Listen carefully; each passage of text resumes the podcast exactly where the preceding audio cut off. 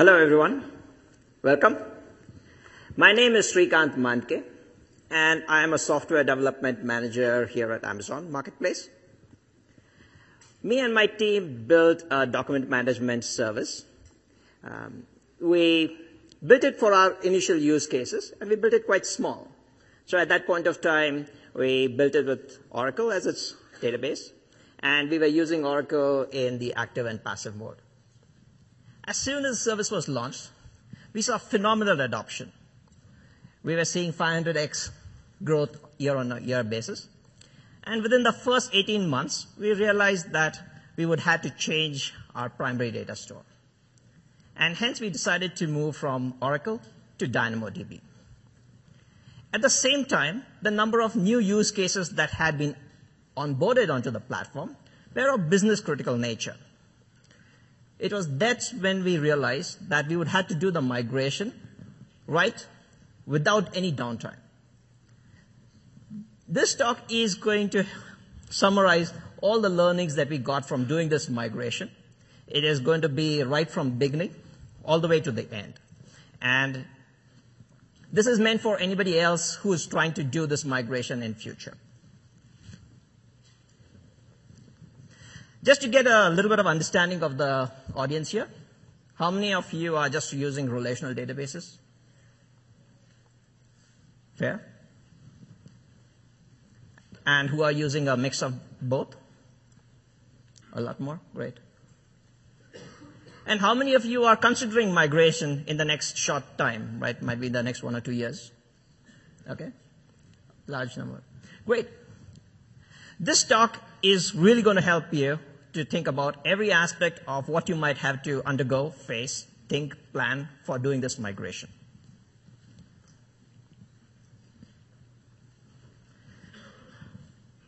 with this material, uh, you would have clearly understanding of what it will take, how you could go about doing it, and what are the things you might have to consider. Again, I just put a caveat that this is going to be a template. This is how we did it, but you will have to tweak it a little bit for your own needs. And this is not a talk on Oracle or DynamoDB. I expect a fair amount of knowledge of both of these products so I'll not be going into any details of them. Second, it is, I'm not taking any sides. We basically think both technologies and products have their own sweet spot. And finally, I will talk about a little bit of how we went about our schema, but it is not a primer on how to do non-relational schema design either. Fair. So this is what we are going to follow. So it's I'm going to give you a brief overview of the application so that it sets your context. Second, we will talk about the different, different steps that we took for our preparation, and those might be things that you might have to consider when you are thinking about your own migration. We'll talk about how we went about transforming our schema, the different, different migration strategies that we considered, and their pros and cons, and the ones which we went with. We will talk about how we refactor our APIs, we will talk of the actual data migration itself. And then we give you a little bit of the results. Fair? So application overview. Ours is a document management application. So we receive documents, we manage the documents and metadata, and we give the documents to whoever deserves them or who has got authorization for them. There are three services, the document ingestion service, is responsible for receiving the documents. The document manager service manages the metadata, the attributes, the permissions, the configurations. The distribution service is responsible for distributing the documents to the clients. The documents are themselves maintained in S3. They are encrypted and kept. And all of the document metadata, the permissions, ACLs, are managed in the Oracle database. And this is our primary database, and this was the database that we were trying to migrate. So this is what we hope for. We just have DynamoDB, and we are good. So let's kind of look at the reasons why we had to migrate. First, availability. As mentioned, we had Oracle in the active and standby mode when we initially started off our application. and we had to flip the database from time to time to apply security patches. And just the amount of downtime that was required to flip the database was not meeting the needs of the business critical use cases that had been onboarded. So the business use cases needed five nines of availability at least, because we were even supporting the Amazon retail pipeline. So that was less than 10 minutes of downtime and zero planned downtime. We couldn't meet it with what we were trying to do with our current state. Scalability. We were seeing 500x growth year-on-year, and since the start of the service, we expected to cross like a 10 billion in the first four years. So it was something just phenomenal. Uh, we were not planning for it when we started off, otherwise we would have thought of it differently. Operations. As new use cases came on and more data was added, we always needed the DBA to tweak the partitions, manage the indices so that we could get the really good consistent throughput from our database. But we really liked the fact that DynamoDB would allow us to scale and our reads and writes quite easily. So that was a very attractive feature.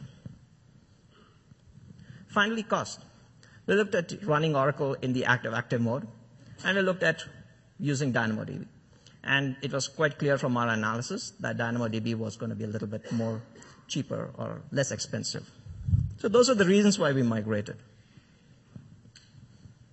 So what are the steps that we took as a pre- preparation for the migration? First, me and my team were the people who built and the application, but over a period of one to 18 months, we had made a lot of changes to the, to the data. We had foreign key constraints that were different. There was uh, changes in null handling. There were difference in how we managed some columns. Some of them were changed from the data types, strings to ints to boolean. We had to deal with entities and every variation of the entity in all of its forms in the existing database. And that was a challenge because even though we built the application, we were not sure that we knew every variant of every entity in our own database. And that is a challenge you're going to face too. The way we tried to just think about it was let us sample data or entities every 15 days and create a test bed and see that we could migrate at least these entities. So that was the basic starting point for any migration. We created approximately five to six million entities with all of its different variants and by sampling data all the way from start of the service till today and use that as the basis for starting off. Second, when we are trying to migrate off a particular database like Oracle, we are not just talking of moving away the data. Usually we have a lot of information in the stored procedures, in the jobs, in the scheduled jobs, the document transformations. All of these processes need to be migrated too. One of the things that we did was to move all of these things into APIs. We moved all of the business logic out of Oracle into the application logic. And all database interaction was limited to the most basic operations read, write, update, or delete. And that is how we prepared ourselves to do this migration because we had moved out all of the business information out of the database. Just to give you an example, here is an example of one of our APIs. This API is talking to three different databases. So for, and this API is updating uh, tables. We would know what amount of data being written to each of these tables, how much data was being returned, in what order. So this helped a way to know this is what the process that I'm trying to migrate from Oracle to DynamoDB. So we had this for every API that we had so that we know that at the end of it, each of these processes would have um, a store in DynamoDB. Traffic. Any application sees variation of traffic patterns. My beta uh, varies by time of day, sometimes by period of the year, and we really needed to kind of think of the application that would be able to manage the traffic over a period of time because data migration takes months or longer depending on amount of data. So we analyzed the traffic for the last three months and we figured out which of those traffic patterns were put the most stress on our own database and on the application.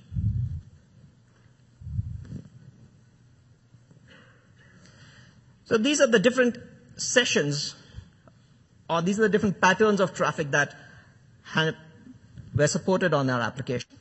And we looked at this distribution, and we figured out which distribution would have the most impact on our application.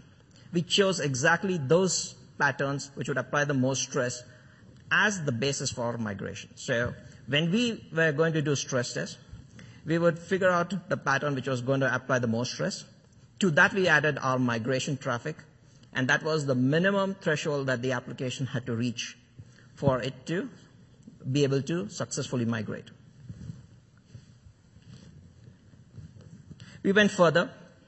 We, from the sessions, each of those uh, sessions could call multiple APIs, and we brought it down to each API level. What would be the pattern of APIs we would be calling at any point of time? And this is what we stressed it for. So we had the complete information of what we were going to stress our application down so that we knew that we would be able to successfully migrate. Finally, we froze the schema for the duration of the migration. We knew that we couldn't kind of have a dynamically changing schema. What we did was we planned all of the features requests that was going to require a feature change all up front. We completed them. We froze the schema and we told our clients that we would not be able to onboard any new requests that require a schema change till the end of the migration. And finally, we communicated to the clients. So they were in sync with what we were doing and why we couldn't make any changes to schema. So those were the preparation steps. Now moving on to the schema design. In true Amazonian fashion, whenever there is a complicated problem, we first come up with tenets. And these are guiding principles which we use for any complex project. So these, we always use them. This is what we want to achieve, and this is why. We then make the design, and we validate that the design is meeting the tenets. If the design matches the tenets, then we know that we are complete. Else we iterate again and again until we know that all the tenets are met. So it's an iterative process. We did not get the schema in the first shot. We went to several, several iterations before we got to where we wanted it to be. But these are the tenets that helped us. You might have to design your own tenets if that is how we'd go about designing. Optimize for scalability. Yes, we were migrating very clearly for speed and scalability because that is why. Now, we needed to, we were going to design it so that every operation would be as fast as possible, would be able to update as less data as possible, and we were not going to consider using third normal forms as we did when we designed Oracle. Each, the design of the APIs would design the database schema and not how we wanted to store it, clearly. Second, we chose eventual consistency only because when we use consistent reads, all reads in DynamoDB go solely to the master, which itself becomes a bottleneck. And we did not want to have that. So anytime a client wanted to do a read after write pattern, they would have to redo and ask the query again if the data was not there. But we did not support it in the application itself. It's important. We were a distributed system and we expect failures in a distributed system. So we had to make sure that an application, even if it failed, would be able to recover gracefully from that. Immutability. We were going to use the insert only pattern. That is, anytime we updated any entity, we would not update the entity itself. We would insert a new row and update a pointer to the latest. And we were doing this for audit. We needed to maintain every historical change made to every entity. Single table writes. This is again for performance. We were hoping that any API would be able to just write to one table or just read from one table. That was our goal. We knew it was aspirational, but anytime we knew that we had to write to multiple tables, we ensured that the first write would have the data to use so that it had all of the superset of data that would be updated to any subsequent tables. The reason for it is that we could do read repair even though the next operations fail. And I will talk a little bit more of this later on in the talk. Just to give you a little bit of uh, hint of our schema, the document class, let's say it represents, let's say, a passport. So all passports would be a, a document class called passports. My own personal passport would be the document. I might have to update my passport, let's say after 10 years after it expires and I've got a second copy or a second version. That would be in my versions. I might maintain my passport either as a PDF file, JPEG, PNG, and that would be the locators. The locators told me what is the different files actually stored for it. And metadata. So this is a key value pair.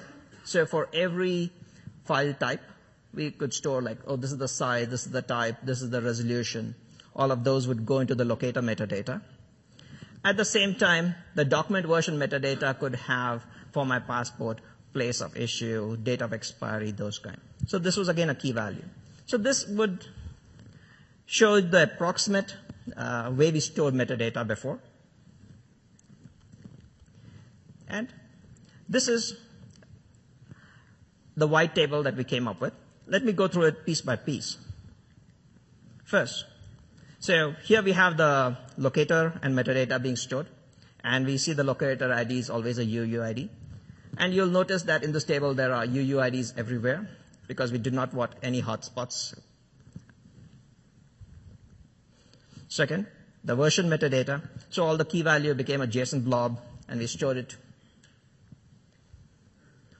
The document version itself, uh, that became our partition key. That is the UUID and we had five indices in Oracle, and those became our five columns in the documents table. And then the document and the document class became these three. So that's how all of this data became into one wide table.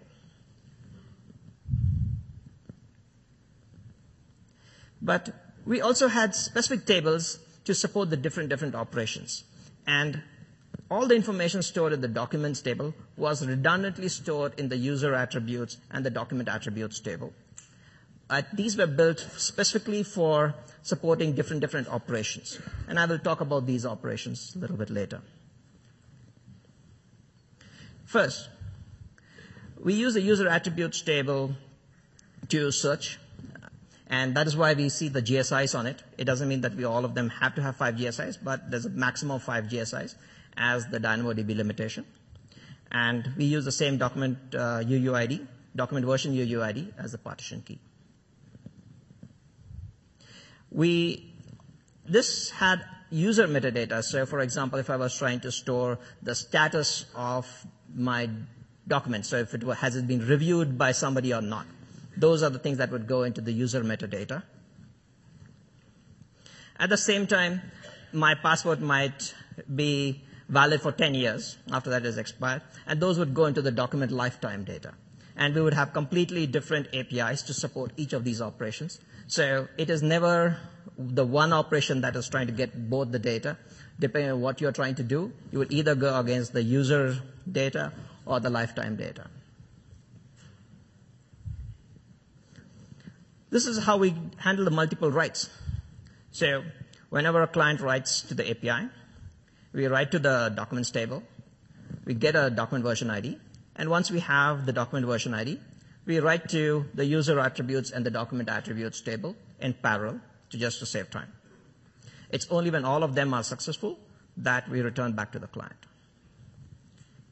Now, anytime there are writing to multiple tables, there is a chance for failures, and it is expected. So, yes, we totally handle such kind of failures, and this is how we handle those failures. Anytime we read a data, we first check Did I find it in my user attributes table? If it is not there, I go back to my original table, which is the documents table, get the data from there, put it into the user attributes table, and return it. So by doing read repair, even if there are failures in updating your multiple tables, we are able to rectify the problem. And we use read repair in several, several places. A very common pattern we use everywhere. Now let's talk about the second aspect of the problem, which was we were following an insert only pattern. Let me kind of show it with a better example. Here is a table which has got the UUIDs, if you notice, are all the same. So that would be my document version itself. So it could be my passport. There are two copies. The UUID version 1 is the first entry of it, and that's why the previous version is null. Then UUID 2 is the later version. And the head row is a special row. The head row always points to the latest version of the record. And it is only this record that is updated. There are no other records in anywhere in the database that get changed. So let's see how a new insert happens into this table. Well, now I insert version 3. Its previous version is v2. At the same time, the head is not yet updated. So if you search at this time, version 2 is still the latest. And finally, you update the head to v3. At this point of time, version 3 is what you would recognize as the latest version. But this is how we follow the insert only pattern. So every version of every change to every entity is maintained. Okay. So let's review. We talked about our tenets. We then talked about how we kind of came up with a wide schema. We talked about how we write to multiple tables, how we read, how we use read repair to rectify problems because there is no ACID uh, support in non-relational databases. And then we talked about our insert-only pattern. And we also talked about how we optimize performance by having specific tables specific to user operations. So let's move into the next section, which talks about the different migration strategies. Just to give you a little bit of introduction to what I define by phases. Data was originally only in Oracle, and that's phase one. That is existing behavior. And we wanted to finally have all the data go into DynamoDB. That's the final phase. And the phase two and phase three are how we get there. First, we move the application so that we start writing to both Oracle and DynamoDB so that all new data goes into both. And at that point of time, Oracle is considered the master. So in case there is any variance, we're going to go against the data from the master. Then we do the backfill of the data from Oracle into DynamoDB. And once DynamoDB is caught up, we then switch. We maintain this to make sure that there are no mistakes, no errors. And finally, when we're convinced that everything is good, that's how we're going to take off. So these are the phases. And we move between phases through configuration. So it is not through deployments because we take approximately one or two days to do a deployments in four realms, and that would be too time consuming in case we had to do our rollbacks. So when we started off migration, all the four phases of data. The, the code had how to handle all four phases at that point of time. And we would just migrate by using configuration.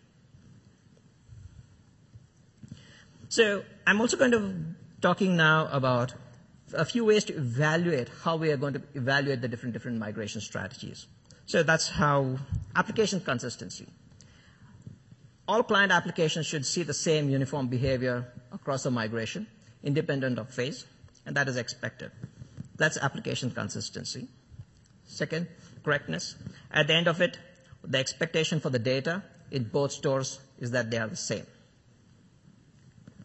Completeness. We need to know that every entity in Oracle has been migrated to DynamoDB, and we need to actually verify that it is all migrated. And finally, even though we plan for the best, we have to design for the worst. So we should assume that we would not be able to do things completely in the first round, go back to a last known good, fix the problem, and continue. So any migration strategy should be able to be restarted successfully. First one, workflow. A client writes to the workflow engine. The workflow engine puts it into the queue. Then we have workers, and then the workers take the responsibility of writing to the to databases. And then we read from both of them to make sure that the data being written to both of them is the same. And once we confirm that both the data and the entities are the same, we say it is successful. So this is our workflow model. So let's see why we did not use it. First, data was written to the workflow and the clients have got a success. So if the workflow engine is backlogged or is stuck, you would never be able to get the data from the stores because neither of the stores, either Oracle or DynamoDB, do not have the data. Second, if there are multiple updates going on simultaneously, workflow engines do not ensure the same order. So it is a possibility that read 2 happens later than read 3, or update 2 happens after update 3. So the data finally might be wrong. Finally, if we are always reading from both stores to make sure that we have written data carefully and correctly. But if you're verifying for version 1 or update 1, update 2 or update 3 might have started. So you might be comparing data in Oracle with version 1 with update 2 or update 3. Now, this could lead to false positives or false negatives, which is unacceptable. We actually ran this, and the amount of data errors we were getting were unacceptable for our application and that is why we did not use this method. So just to kind of give you an example of how we are using these uh, criteria, the complexity is low. App consistency is not meeting because the final state, if then update 2 happens earlier than update 3, it would not be correct. Correctness is the same. Completeness, we could always ensure because once we know that workflow is completed, all of the rows, it is complete. Potential data loss is mainly because, again, due to correctness restartability, we can always restart the workflow and latency. So this is how we kind of use these evaluation criteria so I could go fast in the next iterations. So, first, what were the problems with the single master model? Means uh, with the workflow model was we were writing to a separate entity and not writing to the actual databases. So first, now in the single master model, we use the client to write directly to the database itself. And if there are multiple updates happening at the same time, we use conditional puts to make sure that only one of them happens at a time. So we address both of the problems for the workflow model. So let's see how this thing works. So whenever an update comes to the service, now the service would, uh, and the entity shows that this record is right now in Oracle. So the update goes to where the entity is. So it goes first time to Oracle. Now, if the data was migrated over, the next time an update to the entity happens, it would go to DynamoDB. So this is how the simple single master model worked. The main problem we found was there was no means to verify that the data written to DynamoDB was correct or not because there was no baseline. Unless we were able to compare it to something which we know was good, there is a potential that what we have written would not be correct. And that is why we abandoned this model.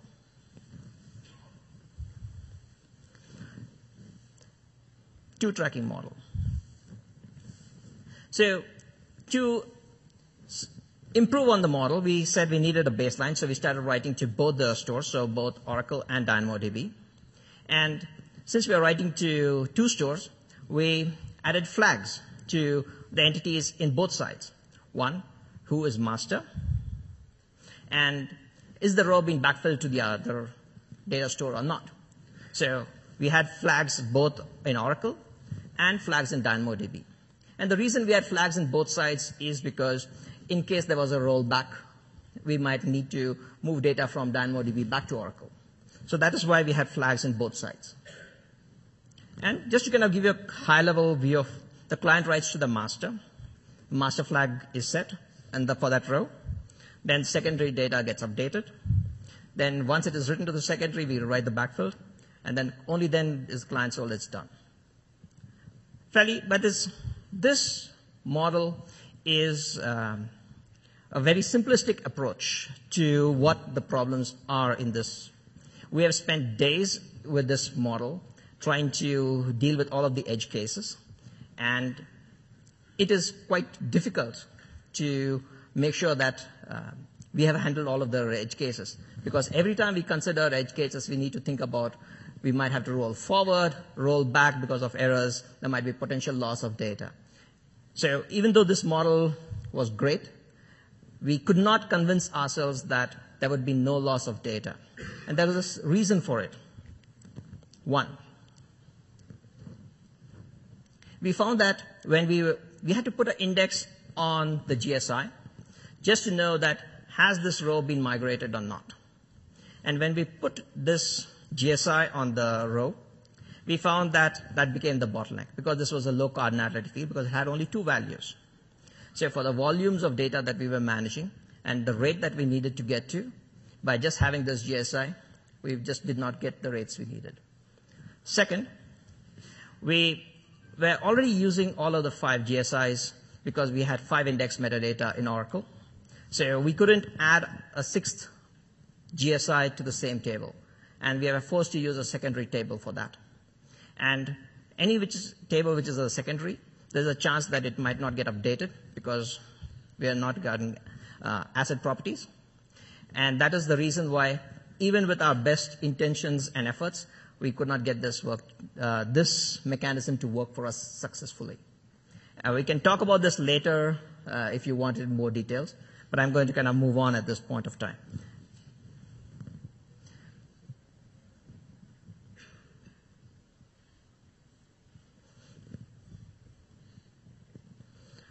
So the implemented model. So what were the improvements to this model? First, the limitation was that we could not have GSIs on the flags in DynamoDB. So first, we moved all of the flags for is it master from the data into the code. So the code knew if it was working in phase two, that Oracle was going to be master. And if it was in phase three, DynamoDB was going to be master. So that's how we eliminated one flag. The second flag was, is it master? And this was related to, in case we needed to roll back from DynamoDB back to Oracle. So how did we minimize the chance for rollback? We took a penalty in terms of validating each row. So whenever you wrote a row to any data store. We read it back. We compared it with the uh, base, which was Oracle or DynamoDB. And only when the comparison said that both entities in both the data stores were consistent, we then returned the success to the client. So by adding a performance penalty to our application, we minimize the need to roll back from phase three to phase two. So the only portion that we needed to really migrate was the historical data which was in Oracle before the migration. So for doing this migration, we just needed one flag in Oracle. Is this entity being backfilled or not? And that is what we did. So we just added a single entity in the Oracle side for checking if the migration of that entity was done or not. So let's look at it further, right? I also would like to call out there is a small chance of inconsistent data. Let me explain whenever you're writing to two data stores, there's a potential that you might not be able to write to the other just because of distributed systems and failures. And we would not return a success to the client, but there's a chance that this row got orphaned in the master. And we were okay with this because this row would get purged through the lifetime retention policies, might be a little bit later, but that would be just a row which would be a redundant row in our store. And we were okay with this redundant data being there. There was also a possibility that this redundant row would be discovered by a search which asked for, give me all the rows for a particular service or entity. And we were okay with this redundant row being discovered too, because anytime they tried to do anything with it, they would discover that this was not a useful row because they would not have a corresponding correlation. Both of these things were acceptable. So let's see how we did the write. In phase one, we were just writing to Oracle. In phase two, Oracle being master, we first wrote to Oracle. And then we marked that is Dynamo backfilled to no. Then we wrote to DynamoDB, and once we have written to that, we mark that, oh, this row has been backfilled. We compare the two entities across the two data stores, and only when they say they're consistent, we say good. So that's how we did it in phase two. In phase two, this is where we do the backfill of all of the data. This is just a marker for that. Phase three, we follow a very similar pattern. It's just that now, since DynamoDB is the master, we first write to DynamoDB, but essentially the same pattern. And finally, in phase four, we're just writing to DynamoDB. And a very similar model is used for read. Uh, we read only in Oracle. Again, when we are doing a read, we first read Oracle in phase two, and if the data has not been backfilled, we write to DynamoDB, is it backfilled, and we'd read. So, and then we compare the two entities and then return back. So, in case it was not backfilled originally, we do this read repair pattern again to fix it. Similarly, in phase three, we do the same pattern in the opposite direction with DynamoDB being the master. Finally, in phase four, we're just reading from DynamoDB. So that's how we did our read and writes. Now again, this is a simplistic model. I have not kind of shown you all the edge cases, the error handling, the exception handling, but this is the basic pattern. Again, to evaluate, the complexity is high, but everything else was good. Latency is the place where we pay the penalty for. We have higher latencies due to multiple reads and writes, which we are doing. So, though that was the penalty we paid, but apart from that, everything was what we were hoping for, and that is why we went with this pattern.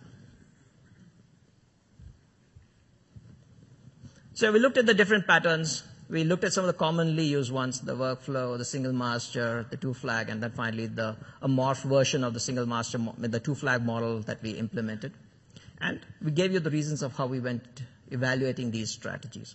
We actually wrote and worked with each model to see if it was working or not before we moved on to the next one. Let's move to the next section now, the API refactoring. We use the adapter pattern to work across all the phases. So when the code was put in, it had information of how to work in phase one, phase two, phase three, phase four. And by a mere change in configuration, we could instantaneously move in the behavior from how it would do from phase one or phase two. So we could do our roll forward or roll back quite immediately. And we had our basically persistence model being defined by the Oracle DAO or by the DynamoDB DAOs. So very easy adapter pattern that we use, and that is how all of our APIs were built to do the migration. Okay. Now, let's actually talk about some of the things of data migration itself.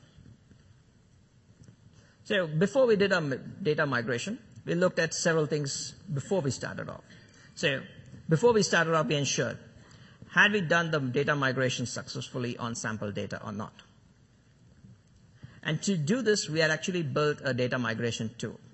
Now, this was a tool which we built custom for ourselves, but this tool ramped up or down the traffic or migration traffic in a in the exactly opposite direction as the production traffic. Now, the reason for this is if we did the migration of data only in the off-peak hours, it was going to add several months to our own migration time frame. So it was a really big saving and investment. This tool really paid off.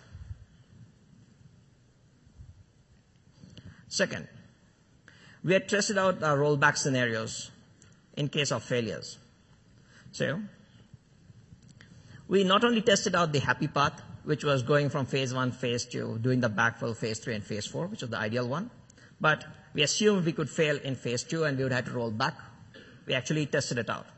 Similarly, in phase three, we could have failures, roll back, and go. So we actually went through this thing twice to make sure that we could successfully do a rollback, go to a last known good, move forward from there, and not have any loss of data. Check there was no loss of data, and we used 5 million rows. Third, We run stress tests in every phase. I think this is very key that we ran stress testing in each phase. The read and write patterns in every phase are different. And you need to make sure that you're able to handle the peak loads of data from production traffic and your migration traffic in each phases. To do that, we had built a specific stress test tool. At the beginning, as a part of preparation, we had collected the different sessions that were the most impactful, and that's exactly what we used. We chose the most, uh, uh, those sessions which had the most impact on our database and application, add the migration traffic, and use that to stress test in each phase. So at the end of each phase, we knew that we could handle the expected max production volume in the worst traffic, and we had whatever migration traffic that we were planning on adding on to the application. Third, the read and write throughputs had to be really adjusted for DynamoDB. And this is uh, what we did. I know it's a really busy slide, but let me walk you through it. Here is uh, API, the create document, and we were expecting uh, TPS of 400. We are writing approximately 8K, and that's why, uh, based upon the read units for DynamoDB being 1 KB, it's 8 times that. And we were writing in this operation only one time to the table, and that is why for this operation we got a, the write units of 3,200. Then since we were only writing once to the GSI, it became 400. And for the same operation, how we were writing to the user attributes table, we talked of the different uh, size and operation multipliers, and that's how we got the different different values for each read. So this is our theoretical calculation of what we were expecting for each API. And we had all of the APIs, and this is what the peak values were expected. So we had at the end the total of exactly what each read and write units should be set for each of the tables. So when we actually ran our data migration tool, we would confirm that the expected GSI settings and the actual theoretical values matched so that we knew that we would not get throttled as a part of migration at any point of time. We made mistakes in this process, and this exercise really helped us. We did discover a few places that we had underestimated what the read units and write units uh, needed to be, and we were able to correct it based upon this. We now knew the different different values for the latencies in each phase, and we updated our operational and alarms dashboards so that we would know if we were behaving in the expected manner or not. And finally, we informed the same things to our clients because we had SLA guarantees with our clients so that they were in sync with what were the new updated SLAs for the time. Timeline. From start to end, we took approximately nine months, and the schema was frozen for six months. So that is just a rough guideline. This can change. Again, we planned, uh, we had four realms and we were migrating data in four different realms. Uh, we had planned all of the migration to take place in a month, but it took twice as long just because production traffic was high and we couldn't get the migration traffic to reach the levels we wanted it to. Third, code. We had to build in code for each phase of the migration at this time and that increased our size of our code 3x. And just to verify that the code was behaving correctly in each phase took us quite a bit of time. We took three weeks just to verify that migration code was correct.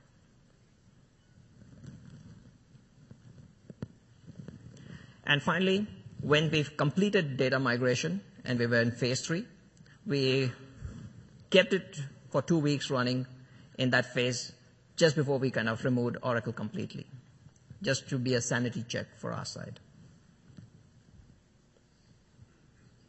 So now let's kind of talk about the results. We were able to complete the migration in happy path, no resets or no rollbacks. We were really thankful for it. There was no loss of data or errors, and we migrated 500 million uh, entities very successfully. Let's evaluate the reasons to migrate and where we are today. Since the migration, we have had 100% availability. So the first reason to migrate, we have successfully managed very successfully. Second, we have got 10x more data, and we are seeing there's ample headroom. So we can keep on scaling with DynamoDB. And finally, we do not have a DBA. So I think we have brought down our costs, both from operations and from the ownership point. Suggestions. We ran the first time migration from the primary, and it became a bottleneck. We then moved to the uh, different server and did the migration. It was far better. We got much better performance. Again, avoid GSI and low cardinality. This was a really a bad problem, and that is the same reason why we couldn't kind of use the two flag model too. Uh, really be careful of this one. If you need to, you might want to move your search to a cloud search or Elasticsearch. And this was another thing which you learned the hard way. When you scale for migration, do not overscale because when you actually bring down the throughputs, uh, DynamoDB does not collapse the partitions. So if you might have very low throughput on the partitions afterwards, and that can lead to hotspots in the partitions, even though you have sufficient read and write throughputs at the table level. So do not overscale uh, just for migration. Well, that is what I had. Uh, we can take Q&A. I've got me. I've got parts of my core team here um, who did the migration, so we can all take answers if you have any. Otherwise, thank you. And